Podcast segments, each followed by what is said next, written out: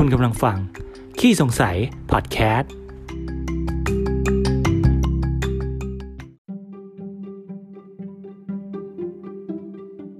สวัสดีครับ ยินดีต้อนรับเข้าสู่ขี้สงสัย พอดแคสต์ พอดแคสต์ที่จะมาชวนคุณตั้งข้อสงสัยกับสิ่งต่างๆ รอบ ๆ ตัว และหาคำตอบกับมัน ไปพร้อม ๆ กันกับผม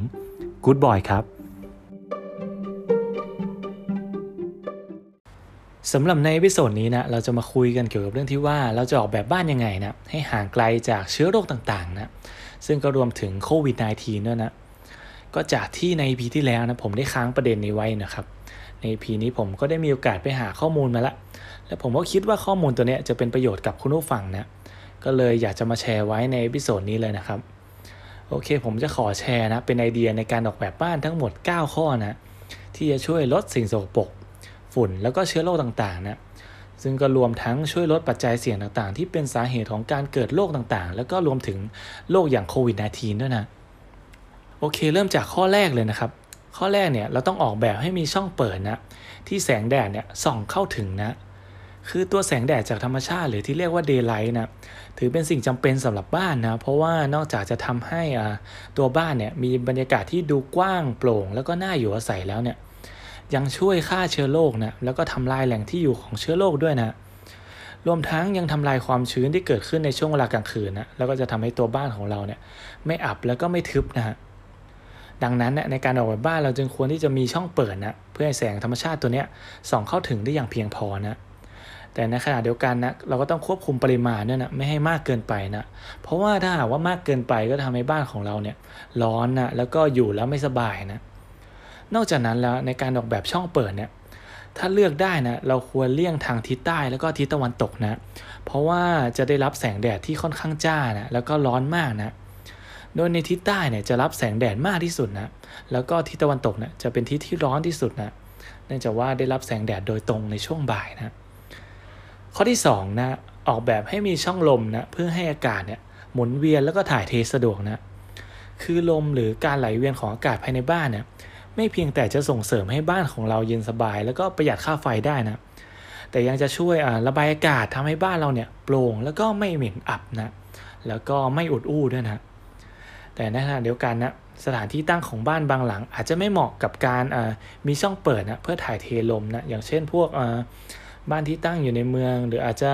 มีสิ่งแวดล้อมที่ไม่ค่อยดีเท่าไหร่นะ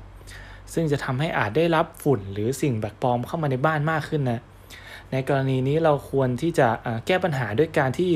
ลดจำนวนของช่องเปิดนะที่ไม่จำเป็นนะแล้วก็เพิ่มองค์ประกอบอื่นๆช่วยนะในการกรองฝุ่นอย่างเช่นพวกผ้าม่านนะหรือมุ้งลวดต่างๆนะอีกชั้นหนึ่งนะและนอกจากนั้นแล้วนะในการออกแบบเนี่ยก็ควรที่จะคำนึงถึงตำแหน่งของช่องลมด้วยนะโดยตำแหน่งเนี่ยเราควรหลีกเลี่ยงทางทิศตะวันออกเฉียงเหนือนะเพราะว่าลมในช่วงหน้าหนาวนะจะพัดเข้ามาในทิศนั้นนะแล้วก็จะพัดเอาฝุ่นเนี่ยเข้ามาในบ้านด้วยนะ และนอกจากนั้นตัวช่องลมสำหรับตัวบ้านเนี่ยก็ควรที่อยู่ด้านทิศตรงข้ามกันนะเพื่อที่จะช่วยให้อากาศเนี่ยสามารถไหลเวียนได้อย่างทั่วถึงนะ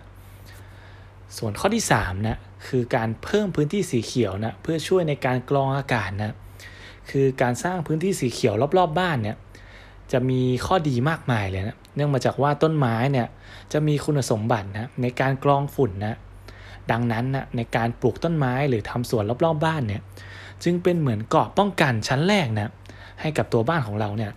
ที่จะช่วยในการกรองฝุ่น แล้วก็สิ่งสกปรกที่จะพัดเข้ามาภายในตัวบ้านละและนอกจากนั้นนะหากว่าเราเลือกพันไม้ที่มีคุณสมบัติพิเศษในการกรองสารพิษต่างๆเนี่ยก็จะยิ่งทำให้บ้านของเราเนี่ยมีคุณภาพอากาศที่ดียิ่งขึ้นด้วยนะ ส่วนการเลือกปลูกพันธุ์ไม้ภายในห้องเนี่ยจะต้องมั่นใจว่าห้องของเราเนี่ยสามารถระบายอากาศได้ดีนะ เพราะว่าไม่อย่างนั้นจะทำให้บ้านของเราเนี่ยมีความชื้นจากอากาศเพิ่มมากขึ้นนะ แล้วก็ความชื้นนี้จะเป็นแหล่งนะกำเนิดของเชื้อโรคแล้วก็เชื้อราต่างๆ ได้ด้วยนะ แล้วก็สำหรับบ้านที่อยู่ติดถนน หรือเต็มไปด้วยมลภาวะต่างๆเนี่ยการปลูกไม้คลุมดินนะแทนการใช้คอนกรีตต่างๆ บริเวณหน้าบ้านนะจะช่วยลดฝุ่นหรือสิ่งสกปรกที่จะพัดเข้ามาในบ้านได้ด้วยนะ ส่วนข้อที่ 4 นะคือ เราควรที่จะพยายามนะหลีกเลี่ยงการออกแบบที่มีซอกมุมเล็กๆ หรือที่ที่ทำความสะอาดได้ยากนะคืออันนี้จะว่าด้วยเรื่องของพื้นที่ภายในบ้านนะที่ควรจะออกแบบให้ทำความสะอาดได้ง่ายๆนะเพื่อที่จะลดการหมักหมมของสิ่งสกปรกต่างๆนะซึ่งเป็นแหล่งเพาะพันธุ์ของเชื้อโรคภายในบ้านนะโดยการออกแบบเนี่ยควรจะมีการกำหนดขอบเขตของห้องที่ชัดเจนนะแล้วก็พยายามทำให้มีมุมน้อยที่สุดนะ แล้วก็ควรจะหลีกเลี่ยงนะการออกแบบแปลนห้องที่มีซอกมีมุมเล็กๆนะที่จะทำให้เราเนี่ยทำความสะอาดได้ยากๆนะเพราะว่าตัวซอกนี่แหละจะกลายเป็นจุดที่กักฝุ่นได้ดีที่สุดเลยแล้วก็สิ่งสกปรกต่างๆนี่ก็จะไปกองอยู่ตามซอกหลืบตรงนี้แหละนอกจากนั้นนะบริเวณชั้นวางของหรือตู้ต่างๆเนี่ยก็ถือว่าเป็นตัวเก็บฝุ่นชั้นดีเลยเหมือนกันนะดังนั้นนะถ้าจะให้ดีเราก็ควรที่จะใช้ตู้หรือชั้นวางที่มีบานปิดสนิทนะ เพื่อที่จะป้องกันสิ่งสกปรกต่างๆ ที่จะเข้าไปหลบซ่อนอยู่ตามซอกตรงนั้นนะหรือเราอาจจะทำให้เป็นเฟอร์นิเจอร์ built-in แบบติดถึงฝ้าเลยก็ได้นะ เพราะว่าจะได้ไม่ต้องมีพื้นที่หลังตู้ที่เราอาจจะเช็ดตรงนั้นไม่ถึงนะ ข้อที่5นะพยายามหลีกเลี่ยงการใช้วัสดุที่ดักจับสิ่งสกปรกได้ง่ายนะคือการเลือกวัสดุเนี่ยเราควรหลีกเลี่ยงวัสดุที่เป็นผ้าหรือวัสดุที่มีพื้นผิวขรุขระนะ เช่นพวกวอลเปเปอร์นะที่ทำจากผ้า หรือเหล็กดัดนะผนังก่อโชว์แนวบล็อกต่างๆ อะไรพวกนี้เนื่องมาจากว่าจะทำให้ทำความสะอาดได้ยากนะ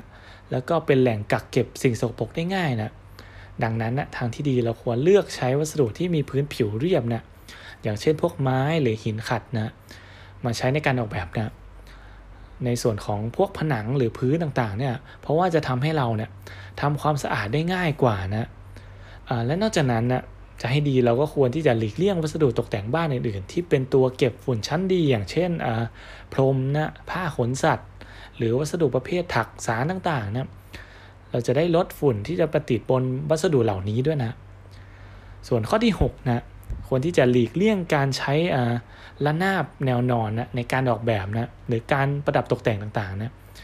คือข้อนี้จะว่าด้วยเรื่องของวัสดุตกแต่งนะทั้งด้านนอกและด้านในนะจำพวก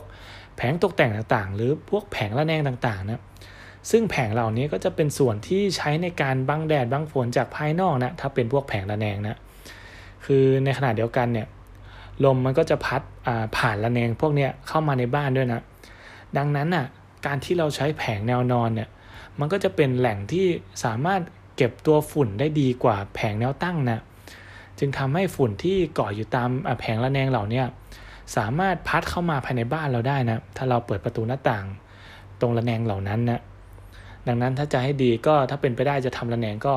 ลองทำเป็นแนวตั้งนะก็จะช่วยได้นะเวลาฝนตก มันก็จะชะล้างเอาพวกฝุ่นเนี่ยออกไปได้ง่ายกว่านะ ส่วนข้อที่7นะคือการออกแบบบ้านด้วยแนวคิดสไตล์มินิมอลนะ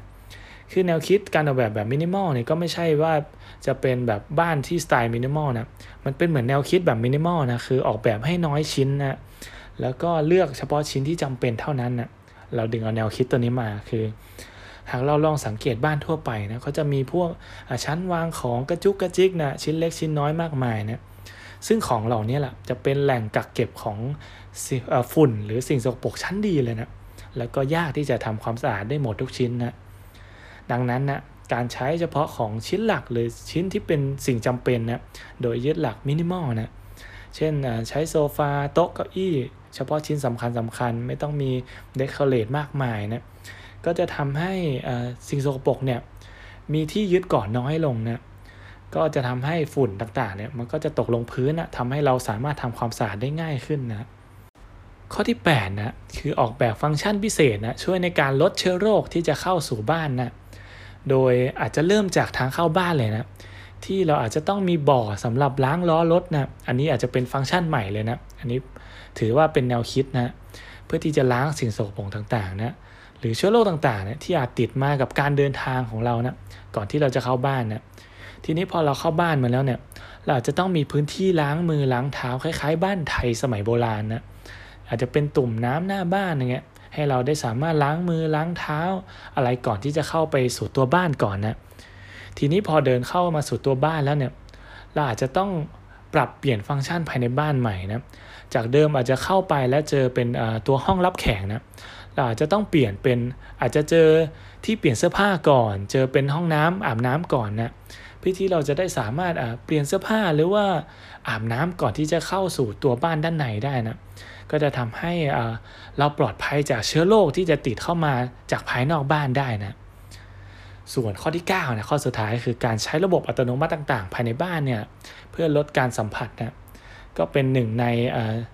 สิ่งที่อาจจะมาในยุค 4.0 นี่แหละที่ได้กล่าวไว้ใน episode ที่แล้วก็คือ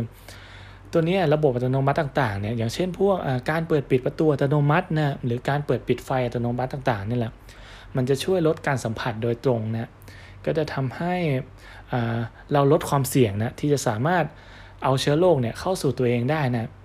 ดังนั้นถ้าเป็นไปได้ในการใช้ระบบอัตโนมัติต่างๆเนี่ยก็เป็นอีกหนึ่งไอเดียที่น่าสนใจแล้ว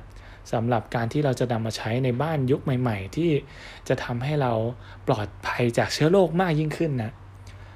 ก็หวังว่าพอดแคสต์นี้จะเป็นประโยชน์กับคุณผู้ฟังไม่มากก็น้อยนะครับ